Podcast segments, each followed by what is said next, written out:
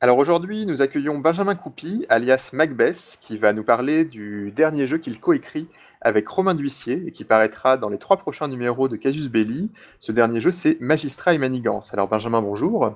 Bonjour Steve, bonjour aux auditeurs et aux auditrices. Alors je ne sais pas si tous nos éditeurs connaissent ton nom, mais je pense que la quasi-totalité d'entre eux ont entendu parler de moins un de tes projets, puisqu'on te doit de très nombreux articles dans plusieurs revues rôlistes. On te doit une adaptation du jeu de rôle Lady Blackbird. On te doit aussi un travail d'édition de plusieurs recueils de scénarios. Alors euh, Benjamin, est-ce que tu peux nous parler de toi et nous faire ton CV de rôliste? Je contribue particulièrement à, à la revue Dissident, dont j'anime le thème, euh, Dissident va d'ailleurs accueillir l'adaptation de Lady Blackbird que tu viens d'évoquer, Lady Rossa, dans laquelle on incarne des terroristes des Brigades Rouges. C'est un jeu qui parle de l'engagement radical et euh, de la spirale hein, qui mène à commettre des actions de plus en plus violentes. D'accord, donc c'est une adaptation intéressante puisque tu parles d'un jeu pulp qui, est, qui, est, qui, est, qui, était finalement une version steampunk de, de Star Wars pour nous, nous parler politique. Euh, et en faire quelque chose de, de réaliste et cru et, euh, et d'assez dur, en modifiant les mécaniques de telle sorte que les joueurs simulent cette, cette radicalisation. D'accord, donc on pourra lire ça dans le prochain numéro de, du magazine Dissident. Voilà, dans le numéro 14 qui parle plus généralement de politique. Ok. Alors tu as aussi évoqué euh, le, le, recueil des 40 ans. Alors c'est un projet euh, qui s'est fait dans le cadre de la cour d'Oberon. Il se trouve que j'ai aussi animé euh, le, le fanzine Les Songes d'Oberon pendant un certain temps. Cour d'Oberon, pour nos éditeurs, c'est à la fois un forum et un site de, de matériel de, de jeu. Bah, c'est notamment le, le, site qui a accueilli la première édition euh, de Tédéum pour un massacre de Jean-Philippe Javorski. C'est aussi un lieu de création, encore, où il y a régulièrement des concours de scénarios. Donc on a mis à profit bon, toute cette énergie pour faire une sorte d'hommage au jeu de rôle, quelque chose qui couvre euh, les 40 ans de, de jeu de rôle par l'écriture d'un scénario, au moins euh, pour chaque année euh, d'existence du jeu de rôle. C'est-à-dire qu'on va avoir un scénario pour euh, ODD en 74, ensuite en 75 pour Tunnel et Troll, jusqu'à 2014. Donc ça, ça va, ça va paraître quand et sous quel format? Alors ça va paraître euh, sous euh, deux formats, sous la forme d'un PDF d'abord, qui sera diffusé gratuitement sur le site, et ensuite nous ferons une, une campagne de souscription. Il sera publié donc, au format au format papier, hein, en offset, et les bénéfices qui seront faits seront reversés à une association. Ok. Puisque nous avons tous tenu à, à rester bénévoles, ce qui facilitait aussi les rapports avec, euh, avec les éditeurs pour publier des, des scénarios pour leurs jeux, soit dit en passant. Oui, tout à fait. Bon, je propose qu'on parle de, votre jeu, Magistrat et Manigance, que tu écris avec Romain D'Huissier. Donc, c'est un jeu où les joueurs vont incarner des magistrats qui mènent l'enquête dans une Chine médiévale. Une des sources d'inspiration que vous citez le plus souvent, c'est le Justi. Justi, dont les, enquêtes ont donné euh, lieu à des œuvres très variées. Ça va de romans d'enquête euh, qui insistent sur la méthodologie d'enquête et qui ont été euh, traduits du chinois, puis pastichés par le romancier néerlandais Van Gulik, mais ça évoque aussi les deux adaptations qui sont des films d'action avec du surnaturel et, des aspects vraiment survoltés de, du réalisateur hongkongais Choi Ark, et c'est les, les, deux films Détective D. Alors est-ce que tu peux nous dire où se situe l'ambiance et le cadre de jeu de Magistrat et Manigance entre ces références. Est-ce que tu peux nous décrire ce cadre de jeu pour nos auditeurs qui ne connaîtraient pas euh, sur le bout des doigts ces, ces, ces illustres références fictionnelles?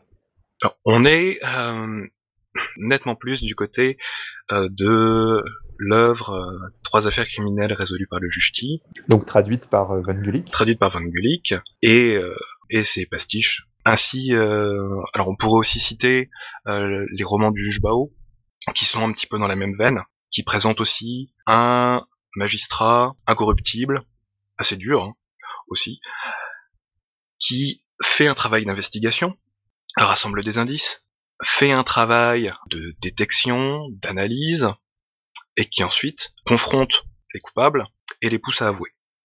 C'est une structure qu'on retrouve aussi euh, dans les romans du juge Bao et plus généralement dans un genre littéraire qu'on appelle en Chine le Gong Han. D'ailleurs, hein, le, titre chinois des trois affaires criminelles résolues par le juge Qi, c'est le Di Gong. C'est un mot qui vient euh, du en fait de la table du magistrat. Donc euh, le roman policier en Chine puise ses origines finalement dans le roman de magistrat. Et Magistrat et Manigance a pour ambition d'émuler ce genre. Ok.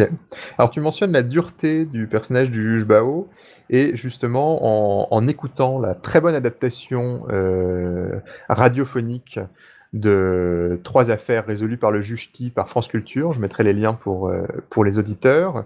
J'ai été frappé par deux éléments qui ne sont pas des règles de jeu, mais qui sont finalement des règles d'univers. La, première, c'est le, l'extrême violence et l'extrême dureté des méthodes d'enquête. Enfin, le, le juge T recourt très très régulièrement à la torture pour extorquer des aveux. Et la deuxième chose qui m'a frappé, c'est cette règle sur les fausses accusations, à savoir que les magistrats qui émettent de fausses accusations euh, s'exposent à recevoir le même châtiment que celui qui aurait été le châtiment de, l'accusé s'il avait été jugé coupable. Et est-ce qu'on retrouve ces deux règles d'univers dans votre jeu et qu'est-ce que ça, euh, donne autour de la table?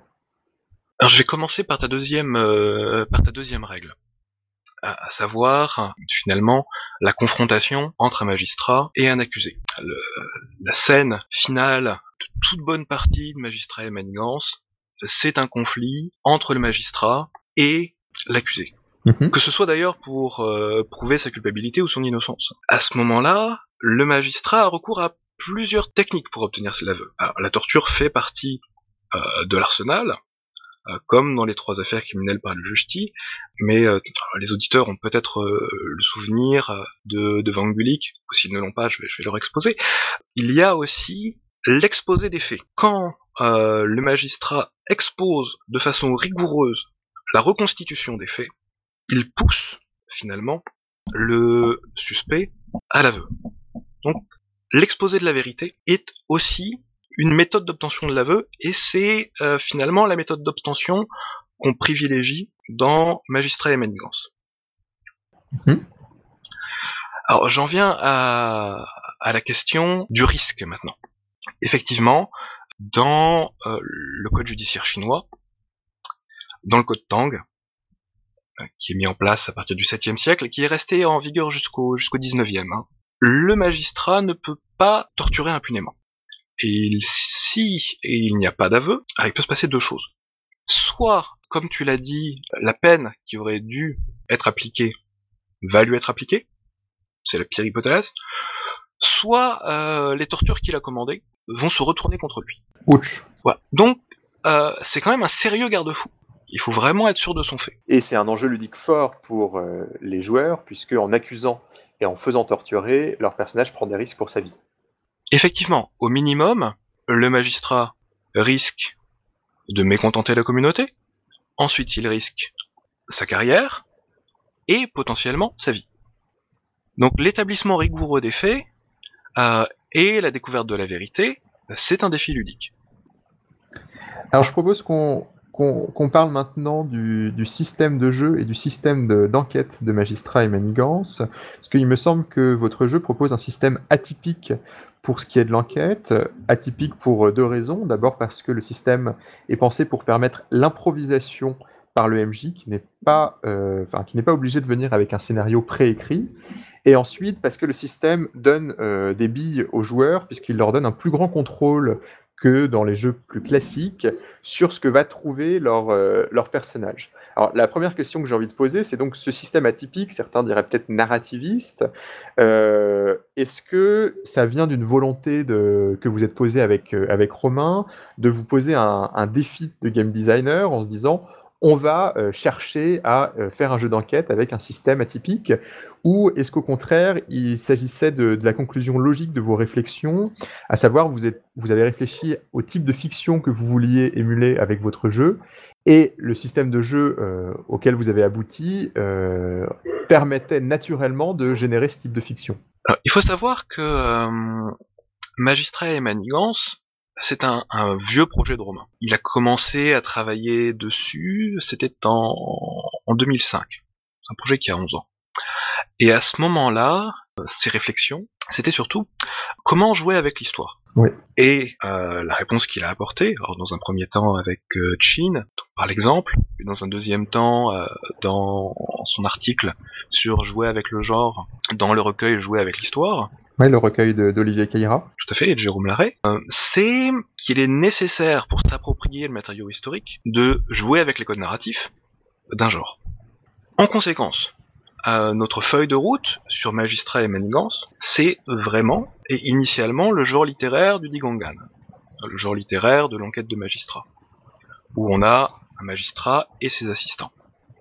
Après, la question qui se pose, c'est comment émuler au mieux ce genre? Je pense que ça répond à ta question. On n'est pas parti d'un défi de conception qui reposerait sur des questions de partage de l'autorité narrative, mais d'un défi de conception qui partait de l'adaptation d'un genre littéraire qui permet de s'approprier l'histoire. D'accord, donc ça, reste un, beau défi ludique.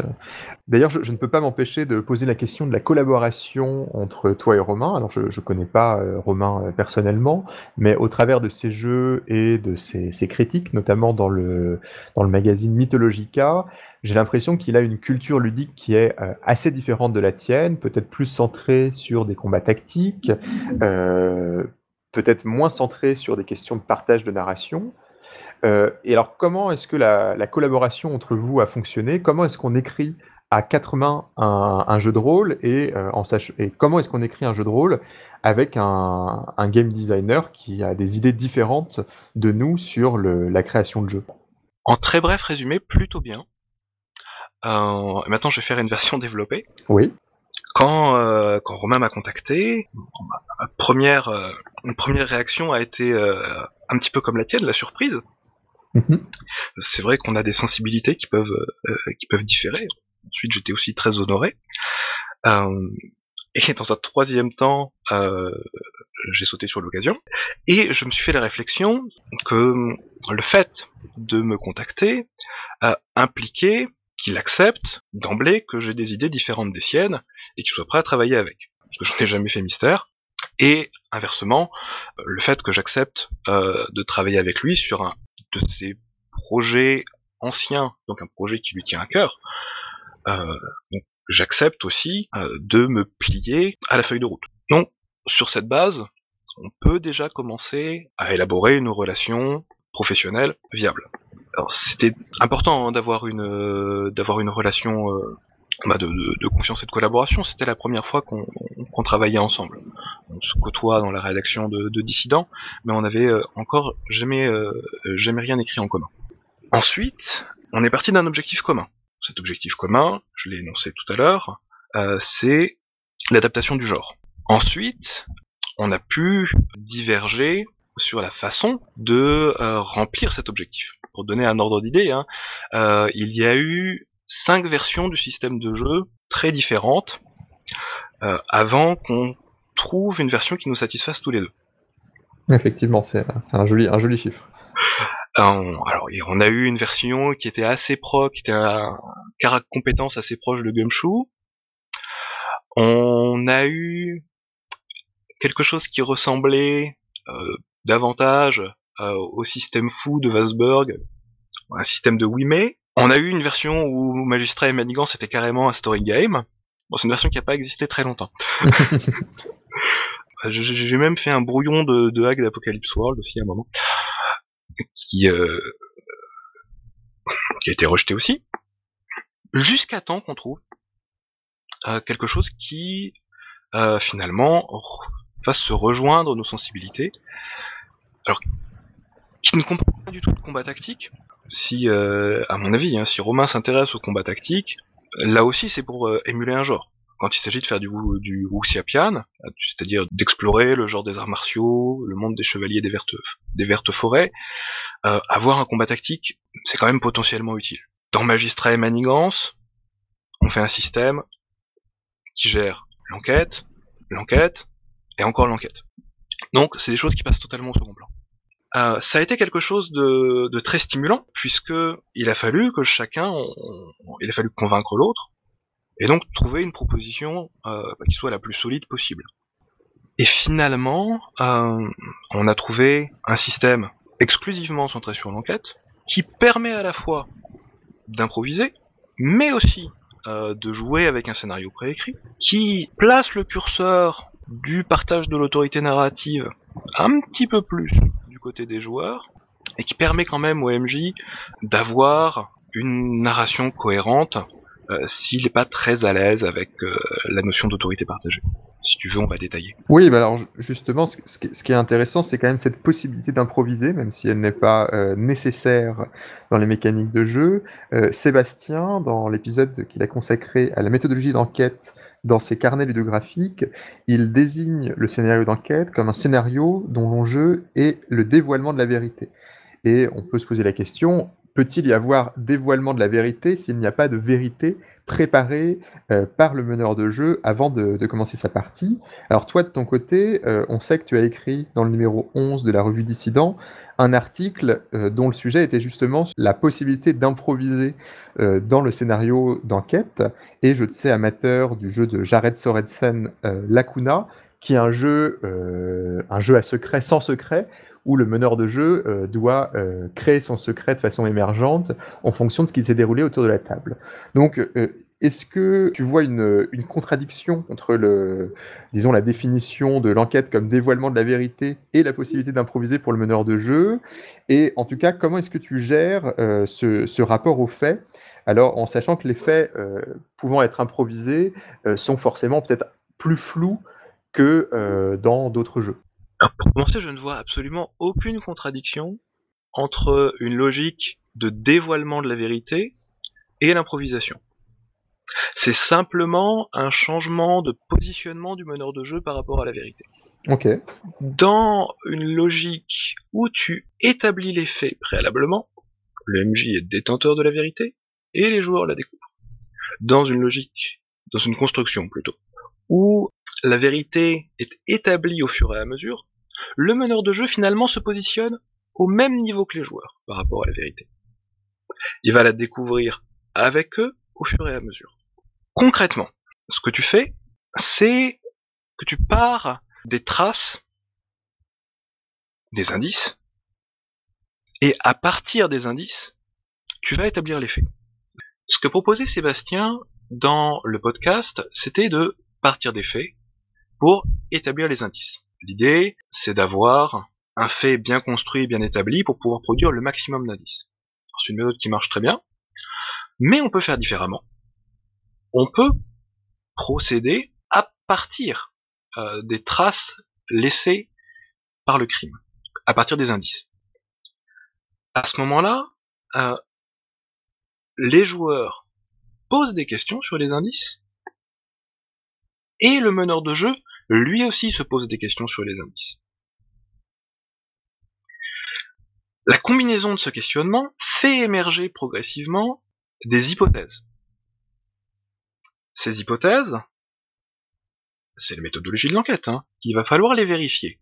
Et au fur et à mesure des vérifications, le spectre des possibles se réduit. C'est-à-dire que le fait, il était flou au départ, il l'est de moins en moins. Jusqu'à ce que quasiment toutes les autres hypothèses aient été écartées. À la fin de la séance, il ne reste qu'un tout petit nombre d'hypothèses valables. Et c'est là que le meneur de jeu doit arbitrer. Laquelle de ces hypothèses est la bonne Il a pu se passer facilement 3 ou 4 heures de jeu avant euh, qu'on ait une version satisfaisante des faits, ou plutôt plusieurs versions satisfaisantes des faits, dans lesquelles le meneur de jeu n'a plus qu'à choisir. Alors c'est une technique qui marche très bien avec euh, des joueurs qui maîtrisent la méthodologie de l'enquête. Là, le meneur de jeu n'a quasiment plus rien à faire. Les joueurs fournissent un récit des faits, ou plutôt plusieurs récits des faits, dans lesquels il n'a plus qu'à faire son marché. Ah, c'est intéressant, puisque dans ses carnets ludographiques, euh, Sébastien parlait de la vraie enquête, donc les parties où, le, où les joueurs sont vraiment tenus d'enquêter, et d'appliquer une méthodologie d'enquête. Et on voit qu'avec la, avec votre système de jeu, on a beau inverser la logique de, enfin le lien entre les faits et les indices, on est quand même dans de la vraie enquête avec la, la nécessité de mettre en œuvre toute une réflexion d'enquête de la part des joueurs. Alors, je, je tiens à ajouter une petite précision. Malgré tout, à Magistrat et Manigance, tu peux tu peux faire euh, une, une construction traditionnelle où tu vas partir des faits produire des indices. Tu peux même avoir un, scénario préécrit, le, système le supporte aussi. Par contre, certaines mécaniques facilitent vraiment la méthode que je viens d'exposer. Ou plutôt l'emploi de la méthode que je viens d'exposer. Certaines, euh, certaines actions, des assistants du magistrat. On a beaucoup parlé du magistrat, mais on n'a pas beaucoup parlé des assistants encore. Les assistants du magistrat, c'est finalement les bras et les jambes du magistrat, ceux qui vont collecter les indices. Et dans Magistrat et Manigance, hein, on interprète à la fois le magistrat et les assistants du magistrat. Je reviendrai sur cette question parce que c'est aussi une forme euh, de partage qui n'est pas tout à fait classique et qui nous a semblé être euh, une bonne réponse finalement euh, au défi d'adaptation. On le garde de côté. Justement, je, voudrais parler du rapport que votre jeu entretient à la question des indices. Alors, dans le, dernier supplément pour l'appel de Cthulhu, euh, Aventure effroyable, Tristan Lhomme écrit une, aide de jeu qui s'appelle La mystérieuse affaire du dieu au nom imprononçable. Et c'est une, une aide de jeu qui est aussi une étude littéraire qui revient sur la catégorisation de ce qu'il appelle le roman à problème, qui contient notamment les œuvres d'Agatha Christie, et il analyse, il, euh, il décrit, il analyse euh, plusieurs règles littéraires de, qui s'appliquent au roman à problème, et on se rend compte que dans ces règles, de nombreuses règles portent sur la question de, sur l'importance des indices et de la gestion des indices. Donc on a une des règles où on apprend que les détectives ne peuvent résoudre une enquête qu'à partir des indices et non à partir des intuitions, et qu'ils doivent la résoudre à partir de la logique. Et la, question qu'on se pose, c'est dans le cas d'un jeu avec une narration peut-être plus partagée qu'à l'habitude, euh, comment est-ce qu'on peut euh, gérer ces indices? Est-ce que ce sont les joueurs qui décident de décrire les indices, ou est-ce que ça reste le meneur de jeu qui va décrire le, contenu des indices? Alors je vais profiter de, de ta question pour euh, mettre l'accent sur la place centrale des indices dans Magistrat et. Pour commencer, c'est un point euh, sur lequel on est tombé d'accord absolument tout de suite, euh, Romain et moi, hein, tu évoquais notre collaboration tout à l'heure, euh, le fait que dans un jeu d'enquête, commence par les indices et que tout le système doit tourner autour de la gestion de ces indices, c'était pour nous bah, finalement quelque chose de fondamental. Ensuite, la question de la gestion des indices, bah, c'est quelque chose de souvent très problématique dans les jeux d'enquête, ou plutôt dans les dans les enquêtes qui ne sont pas prévues avec un jeu d'enquête, tu vas souvent te retrouver avec un mauvais jet de dés euh, qui va te faire euh, rater l'indice capital. Et un autre objectif, c'était d'éviter ça, mais vraiment à tout prix. On, on, connaît la solution de Gumshoe, qui est de finalement euh, donner automatiquement l'indice, et puis ensuite, en fonction de ton pool, tu éclaires plus ou moins l'indice. C'est une solution qui est assez sympa, mais on voulait faire quelque chose d'un peu plus dynamique. C'est là finalement que l'autorité partagée euh, apporte un petit plus, parce que en tant que joueur et en tant que MJ, on va décider des conditions d'obtention de l'indice, des conséquences de l'obtention de l'indice. La question c'est à quel prix je vais avoir cet indice et quelles conséquences potentiellement ça va avoir pour l'assistant du magistrat et potentiellement des choses euh, qui vont interférer avec l'enquête, qui vont peut-être troubler la communauté. Et c'est là qu'il y a partage de la narration, dans Magistrat et Manigance. C'est là qu'il y a modulation du résultat et partage de l'autorité sur les conséquences de l'indice. Donc vous ne poussez pas les, curseurs du partage de narration aussi loin que dans le jeu Inspector du même, enfin de Jared Sorensen qui a aussi fait Lacuna, euh, qui est un jeu d'enquête où les joueurs décrivent les, les indices qu'ils trouvent. Là vous êtes, là vous, les joueurs décrivent les conséquences des indices. Exactement. En fait, le jet de dés dans Magistrat et Manigance détermine qui a la décision sur les conséquences et les conditions de la découverte de l'indice. Dans Inspector, un dés réussi va même te donner le droit de définir ce qui est derrière l'indice. Donc c'est quelque chose qui va quand même très très loin. Ça me pose un petit problème dans, dans Inspector, puisque euh, il va, à mon sens, euh, manquer d'un élément de surprise et de découverte.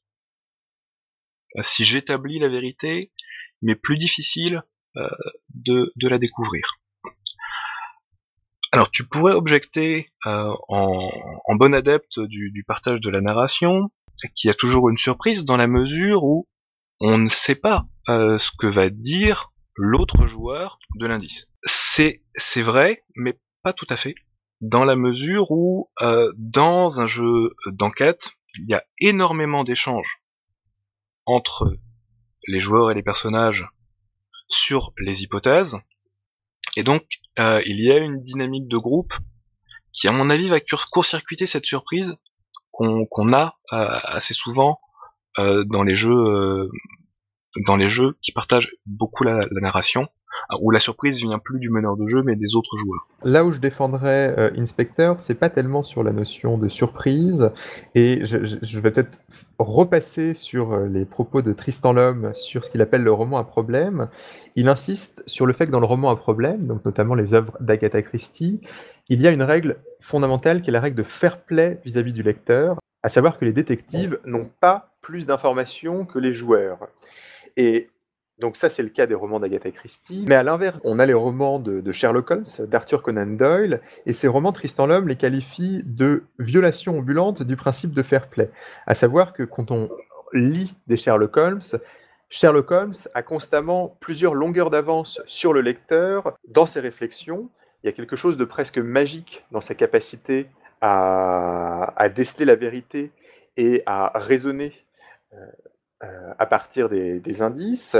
Et il me semble, il m'a semblé en lisant ça que si on devait jouer un personnage génial comme Sherlock Holmes, qui a constamment une longueur d'avance sur euh, tous ses contemporains et sur le lecteur, il faudrait pousser les curseurs de la narration partagée. En fait, pour incarner un génie, une façon simple, c'est de donner des pouvoirs tels aux joueurs qu'ils peuvent avoir une longueur d'avance sur le meneur de jeu. Et j'aurais envie de dire que l'intérêt de, Inspectors, c'est qu'on peut avoir une longueur d'avance sur le meneur de jeu, donc d'incarner incarner des personnages géniaux, et ce n'est peut-être pas ce que vous recherchez dans Magistrat et Manigance. effectivement, nous n'avons pas du tout le, même objectif, puisque dans les enquêtes du juge T, le, juge euh, dispose exactement des mêmes informations que le lecteur. Il part euh, d'une collecte rigoureuse des indices et il échafaude des théories, il en écarte au fur et à mesure. Ce raisonnement hein, est d'ailleurs euh, rendu euh, visible au lecteur jusqu'à la révélation finale. On est dans une logique narrative très différente et tu le, tu le dis à très juste titre, euh, Inspector correspondrait nettement mieux à une logique à la Conan Doyle, où les choses sont vraies parce que Sherlock Holmes les dit. Dans Inspector, les choses sont vraies parce que le joueur le dit. Tandis que dans euh, les enquêtes du juge Key, dans les enquêtes du juge Bao, dans Magistrat et Manigance, euh, les choses sont vraies parce qu'il y a des témoignages matériels, et parce qu'il y a des traces de ces choses. Qu'il s'agisse d'objets, de témoignages. Les choses sont vraies parce qu'elles peuvent être prouvées, démontrées. Donc on est davantage dans une logique proche du roman, euh, dans, une logique de roman à problème, avec euh, des petites particularités propres au genre, et notamment l'entrelacement des intrigues et des affaires. les juges chinois mènent toujours plusieurs enquêtes de front. Après tout, ils sont administrateurs d'un district, il se passe toujours plusieurs affaires criminelles à la fois. Et il va donc s'agir de chercher la vérité, euh, mais sur plusieurs fronts. Ce qui euh, nous permet aussi de régler le problème des fausses pistes. Grand classique du jeu d'enquête, euh, la fausse piste qui débouche sur une impasse. En fait, si on a une fausse piste dans Magistrat et Manigance, ça va simplement être une autre affaire c'est effectivement une façon euh, assez élégante de canaliser un problème euh, que tous les meneurs de jeu et tous les joueurs de jeux d'enquête ont, sans doute rencontré. Est-ce que tu as quelque chose à rajouter sur la question de la gestion de l'enquête euh, dans votre jeu? Oui, et ça recoupe ta question sur à la fois sur le partage de l'autorité et sur et sur la sur notre collaboration. Je t'ai dit tout à l'heure qu'on incarnait dans Magistrat et Manigance le magistrat et ses assistants. C'est quelque chose qui pose problème, ça aussi, puisque on est dans un rapport qui est un rapport hiérarchique avec des personnages qui n'ont pas la même fonction. Les assistants courent le district à la recherche d'indices et le juge, il est dans une fonction d'analyse des données, de confrontation avec les suspects et d'administration du district aussi. Un aspect dont on n'a pas beaucoup parlé mais qui est assez important puisque c'est un facteur de pression. Et donc la question qui s'est posée à nous très vite, c'est est-ce qu'on joue le magistrat et les assistants? Dans ce cas-là, on va avoir un joueur qui fait euh, le magistrat et qui ne va pas être dans toutes les scènes. Il pourrait raconter systématiquement comment il boit du thé pendant que les joueurs euh, racontent comment ils enquêtent. Voilà, ce serait un peu chiffonnant. Euh, donc il n'interviendrait finalement que dans un nombre limité de scènes, alors sauf à se déguiser, ce qui est un des classiques malgré tout du roman euh, du roman chinois. Hein. Le, juge fréquemment se déguise pour enquêter lui-même. C'est vrai dans le juge Ti, c'est vrai dans le juge Bao, c'est vrai dans le juge Peng. Donc, ah, le, le, le, juge est un peu un personnage multifonction. Est-ce qu'on interprète que les assistants? Dans ce cas-là, ça veut dire que tout l'aspect analyse et la confrontation finale, bah, ça l'attrape. Euh, alors, on avait euh, on avait au départ euh, chacun un, avis différent sur la question. J'étais partisan que le juge soit un personnage joueur, standard, et Romain était partisan qu'on ne joue que les assistants. Et c'était des solutions qui nous satisfaisaient finalement ni l'un ni l'autre. Et en, en confrontant nos points de vue, on a fini par trouver une solution. Cette solution, c'est la suivante. Joueurs ont tous chacun un assistant, et ils interprètent collectivement le magistrat, en désignant à chaque fois un référent qui va être chargé bah, du roleplay du magistrat. Mais ils prennent la décision euh, de l'action du magistrat collectivement. Donc, euh, ça a plein d'avantages. Déjà, ça résout le problème de la circulation de l'information. Des grands problèmes du jeu d'enquête, c'est qu'il y a toujours une petite déperdition de l'information et on peut rater des choses quand euh, finalement les, camarades ont oublié de dire quelque chose. Euh, là, comme tous les personnages rendent compte au magistrat, il suffit d'écouter quand les autres jouent et que son assistant euh, est sur la plage arrière, hors scène, pour avoir l'information.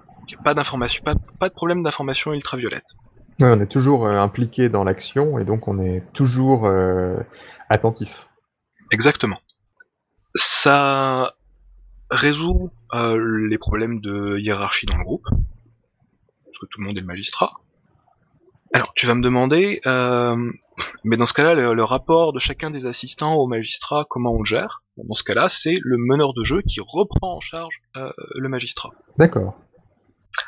Ça a un troisième avantage, il y a un moment où, dans une, enquête, en tant que meneur de jeu, tu dois guider un peu, ou au moins aider, questionner tes, euh, tes joueurs, plutôt que de faire de la rétention d'informations. Donc ici, tu peux les aider en prenant le contrôle du, juge, pas du magistrat. En fait, tu fais mieux que ça.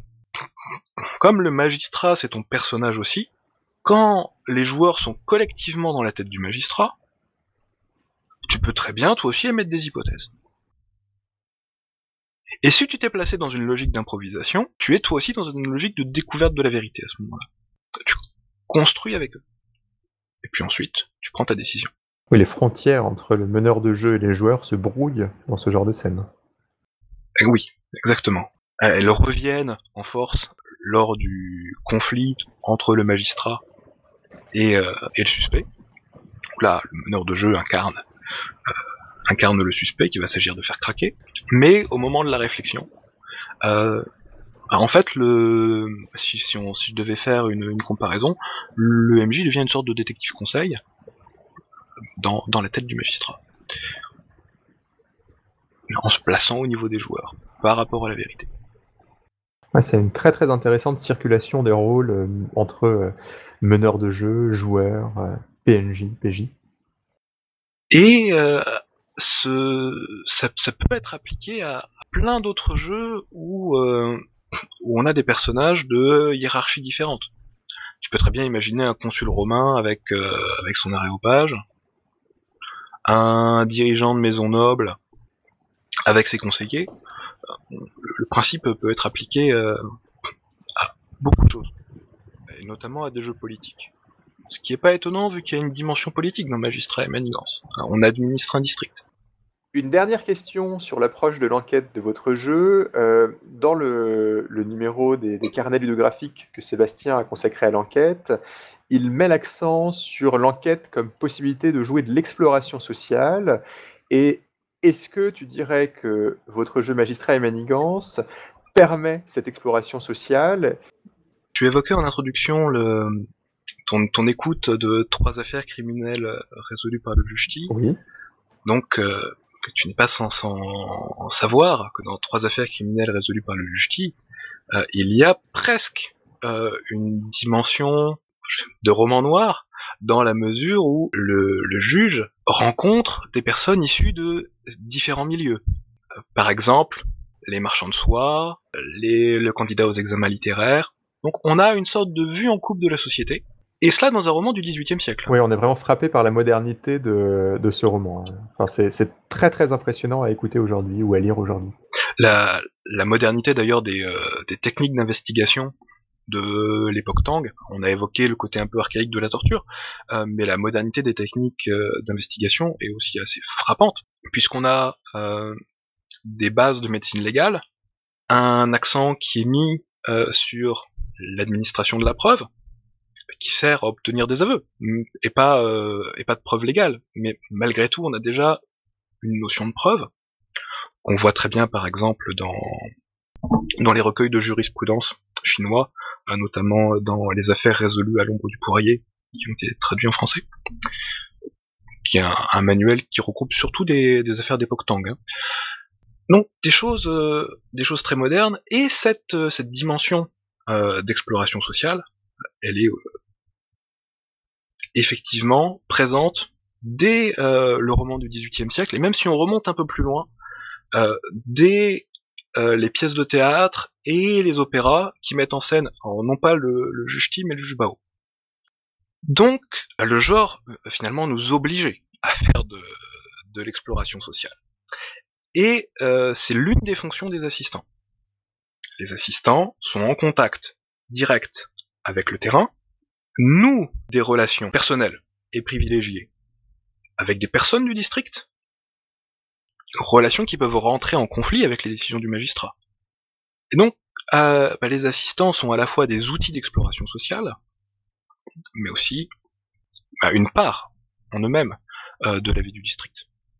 Je pense presque à Dogs in the Vineyard, où les enquêtes des juges vont euh, amener des troubles dans la société chinoise. À cela près que le, juge doit être euh, le garant de l'ordre social et bah, justement apporter des troubles, euh, c'est risquer des choses pour sa carrière. Il y a une tension dramatique là aussi. Euh, et contrairement au, contrairement au juge de Dogs in the Vineyard, le magistrat reste dans son district. Donc il va devoir gérer les conséquences. Et en plus, il en est l'administrateur, hein. c'est lui qui collecte les taxes, c'est lui qui fait les cérémonies religieuses. Donc, une, euh, une enquête qui ne se passerait pas bien euh, pourrait avoir par exemple, euh, vraiment, on va prendre une hypothèse lourde, hein, une révolte fiscale, et c'est lui qui va la gérer. Hmm. donc là, ça va être l'occasion bah, d'explorer la paysannerie, peut-être une fronde aussi du milieu des armateurs ou, euh, ou des guildes locales. On va avoir hein, euh, à chaque fois une en coupe de la société. Et une, et une dimension euh, politique de, votre jeu qui aurait presque pu être publié dans le numéro 14 de Dissident aux côtés de Lady Rosa, ton hack politique de Lady Blackbird. Euh, mais dissident, euh, on aurait rempli euh, l'intégralité de dissident avec nos jeux, ça aurait été Macbeth et Romain Magazine. C'est vrai que là, dans Casus, la, la, la solution qui a été trouvée, c'est de diviser votre jeu en trois numéros, donc les numéros 20, 21 et 22. Et je me posais justement la question de quels étaient vos rapports avec Casus Belli.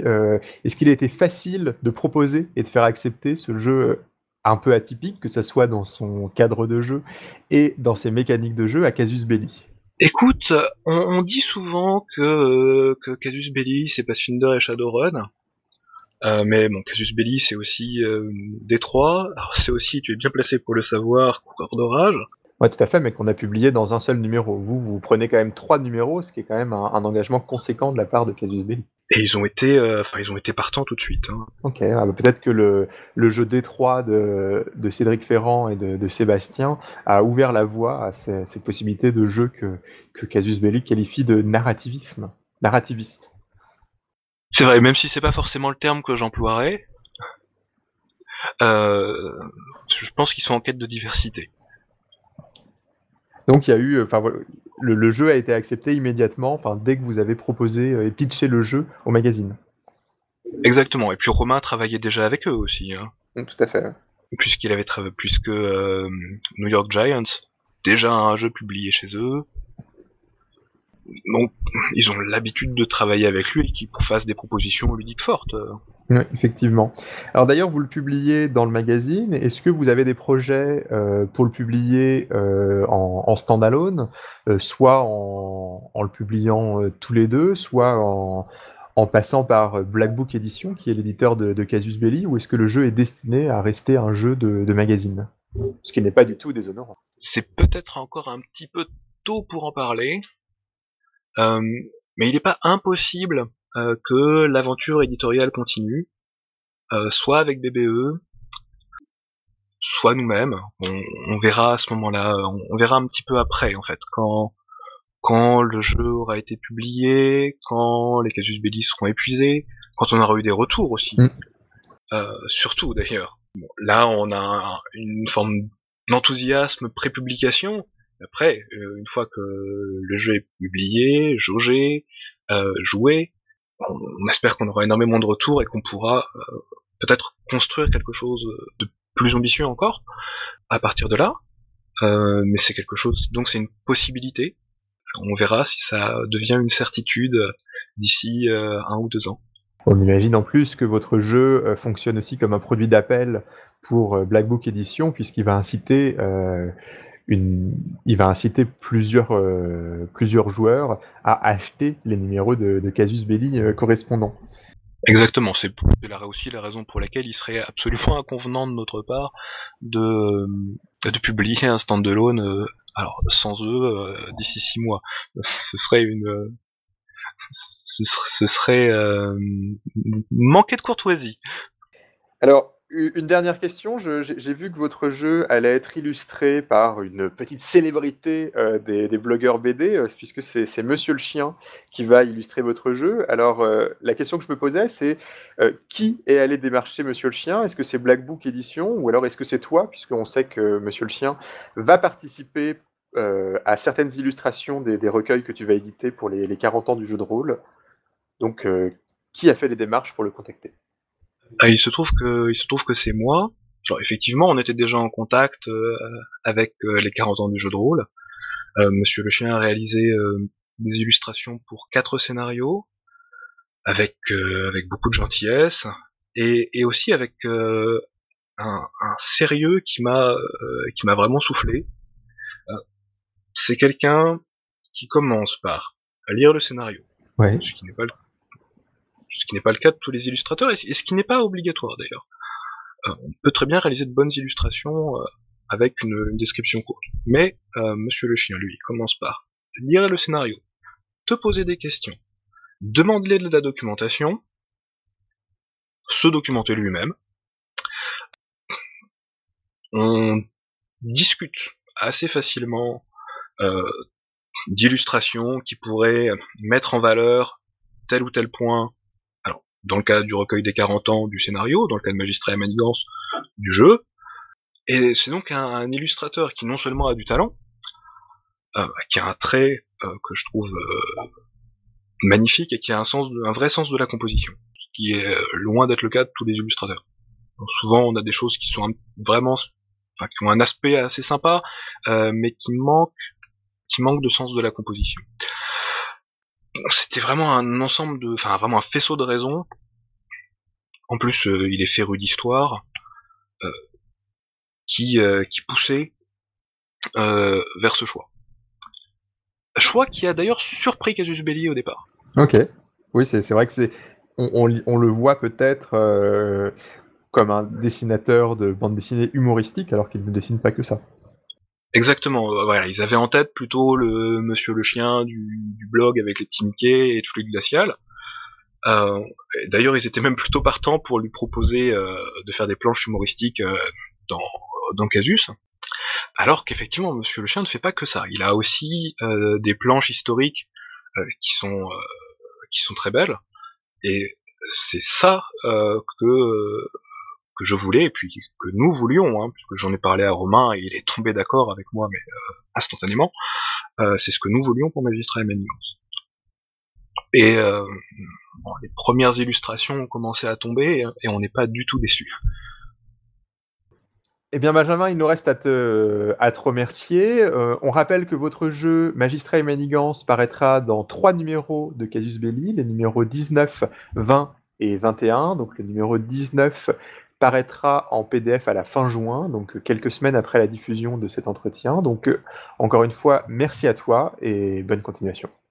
Euh, c'est moi qui te, remercie et qui remercie tous les auditeurs et toutes les auditrices, ainsi que l'équipe de Radio Rolliste.